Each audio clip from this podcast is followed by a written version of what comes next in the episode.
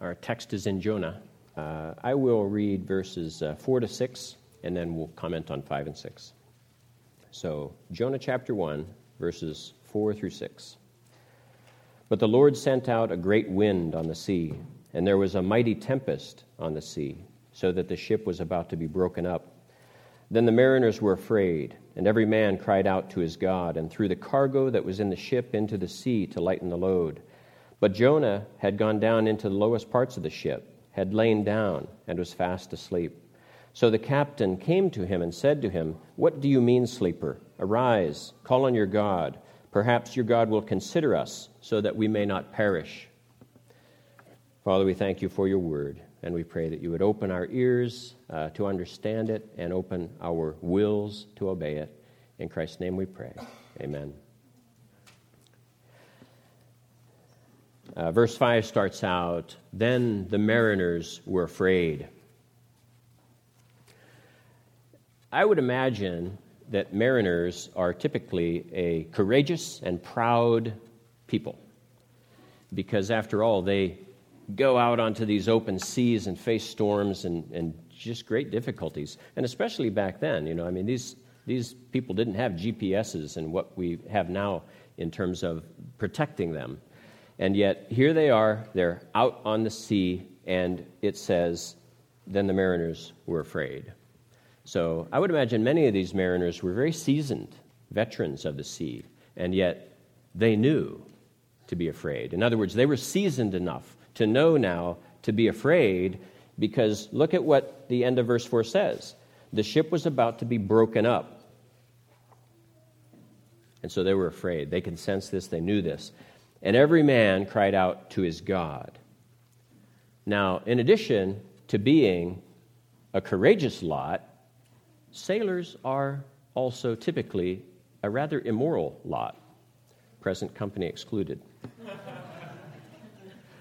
but really, the ports of the world for thousands of years have satisfied the lusts of sailors. I mean, when I hear some of the stories that when I met sailors, I, it, it's, it's incredible what immorality exists in this world and is largely catering to this population.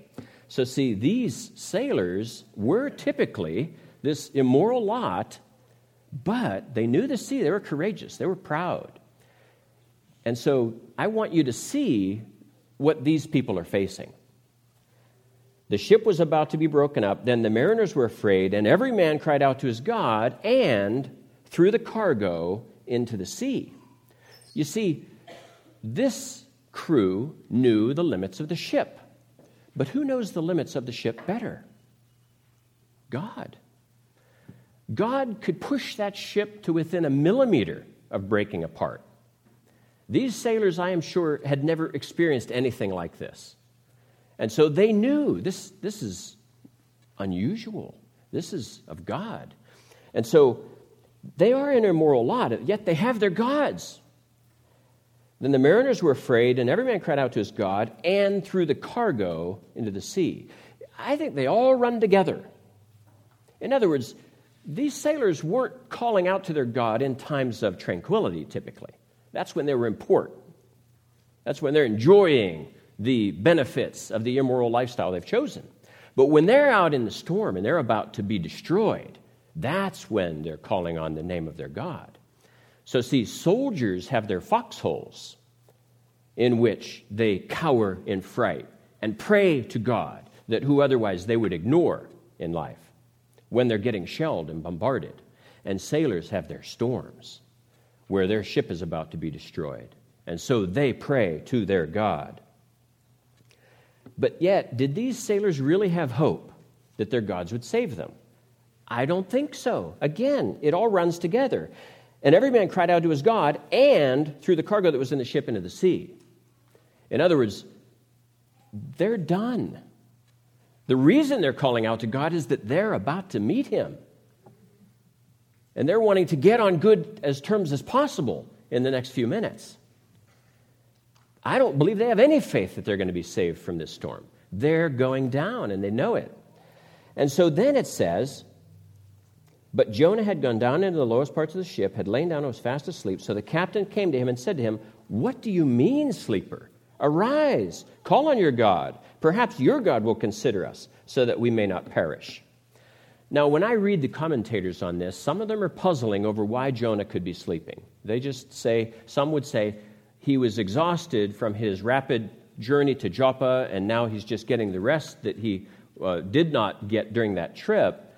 And some of them just flat out say it wasn't because he was uh, running from God. That isn't why he was asleep. That's wrong. I mean, anybody that reads this book that really meditates on it knows exactly why Jonah's asleep.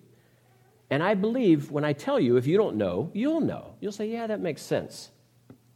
Have you ever run from God?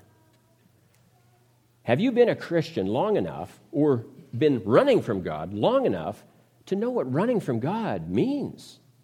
If you really know God and you've really run from God in the past, then you know what this is all about. Because if you truly know God and you've truly run from God, what were you running to? Nothing. You run to nothing when you run from God because there's nothing to run to. The world is an entirely, utterly empty place when you run from God. And you know it. You're a true believer. You know it. And so you seek rest, you seek relief from this nothingness in the oblivion of sleep. Because only when you're sleeping do you feel that weight lift off you of the nothingness into which you're running. That's why Jonah's asleep. I have no doubt in my mind. I realize it's not explicit, but yet I believe with all my heart that's why he's asleep. Because he's running from God. He has nothing to run to, but he doesn't want to go to God. And then this comes What do you mean, sleeper? Arise, call on your God. Perhaps your God will consider us so that we may not perish. In the Lord of the Rings, in the Return of the King, there is a scene where Aragorn has decided to go into that mountain in which there are all these dead, all these dead souls of cowards. And he sets his face, face like flint and he enters into that cave. Legolas, without a thought, gallops into the cave after him. And Gimli, the dwarf, is standing outside this cave looking at the cave and he says, Well, this is a thing unheard of. An elf would go underground where a dwarf dare not. He's afraid. And yet, he's humiliated. He's shamed by the man and the elf that have just run into that dark mouth of that cave. And so he barrels in. He was shamed into going into that cave. And see, that's what's happening to Jonah. The title here is Jonah is shamed. Arise, sleeper, call on your God a pagan has to come to Jonah and command him to pray. Isn't it ironic? But yet it was necessary. God wanted to totally humiliate and shame Jonah into acknowledging that everything had been turned upside down. And yet, we see no evidence that he prayed. This table is set for some of us in the midst of the storms of our lives. There are some weeks when you come to church and you don't feel like coming to church, but yet you're here. You may even wish you'd stayed home because you just don't want to be here.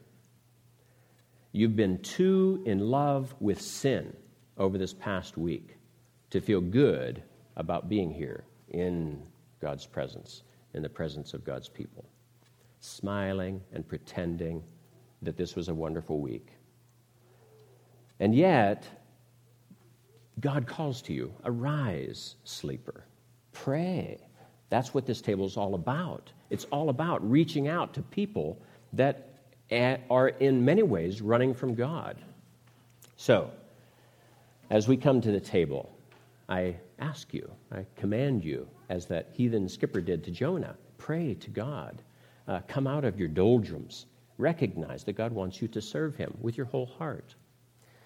Father, we thank you for your many blessings. We thank you for this table that is set before us in the midst of our enemies, in the midst of a world which is opposed to us, in the midst of unbelief that refuses to acknowledge the mystery that is faith. And so, Father, we pray that you would strengthen our weak faith, that you would humble us and humiliate us if necessary to bow the knee to your authority. And we thank you now for your many blessings. In Christ's name, amen.